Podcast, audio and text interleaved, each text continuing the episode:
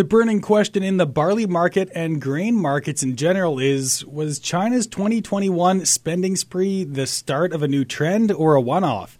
Chuck Penner, analyst with Left Field Commodity Research, believes it's the latter. The country suddenly went from importing twelve to eighteen million tons of grain per year to purchasing an estimate twenty-eight million tons in the current crop year. Some analysts believe that volume of corn, barley, wheat, and sorghum was needed to feed China's rapidly rebuilding hog herd. But Penner told delegates attending a recent market outlook hosted by the Alberta Wheat and Barley Commissions that the numbers don't add up. There's something else at the root of the abrupt doubling of feed grain imports. He believes China's twenty twenty to twenty twenty-one corn crop was decimated by heavy flooding in the country, despite government reports of having harvested the seventeenth consecutive bumper crop. That's why he believes the buying spree that has continued in the first half of twenty twenty-one will subside in the second half of the year. That could result in burdensome carryout stock of Canadian barley, pressuring prices down.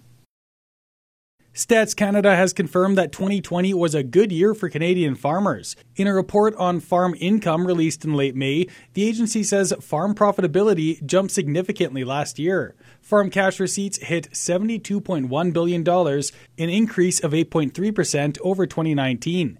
Meanwhile, farm operation expenses were fifty-four billion dollars in twenty twenty, up only one point three percent from twenty nineteen. Net cash income was eighteen point one billion dollars, an increase of thirty-six percent compared to the thirteen point three billion dollars from twenty nineteen. When depreciation is included, Canadian farmers made nine point nine billion dollars in profits last year. The Stats Canada data isn't surprising, considering that prices for many crops surged higher in twenty twenty.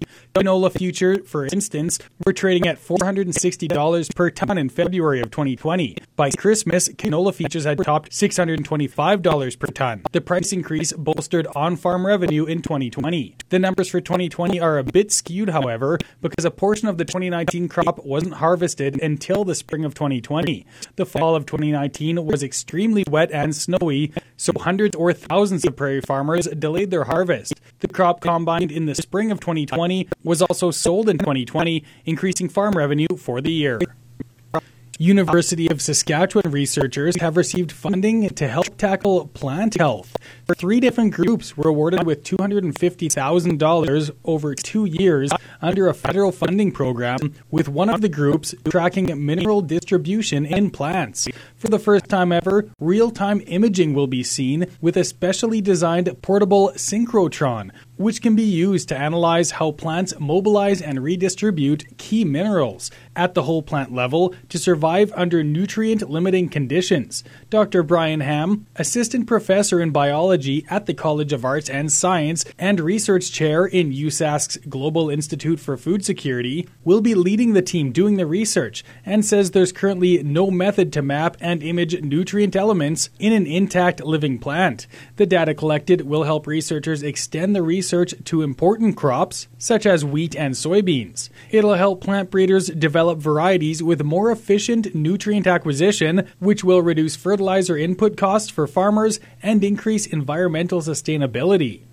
The green lentil market is looking like it's going to experience a tumultuous year. According to Brian Clancy, Stat Publishing analyst, we're looking at an unusually tight supply situation, with Clancy forecasting the world supply to be down about twelve percent from last year and ten percent below the five-year average. World-ending stock are projected to plummet sixty-four thousand tons with a four percent stocks-to-use ratio. He went on to say he's expecting prices to rise in the coming years, and also projected a nineteen percent drop in Canadian large green lentil production compared to last year. As for small green lentils, Clancy is expecting to see production rise, resulting in two hundred twenty-three thousand tons of supply, which is a ten percent increase. He also forecast one hundred eighty-four thousand tons of Canadian small green lentil exports, which is up six percent. For Golden West, I'm Blaze Wozniak.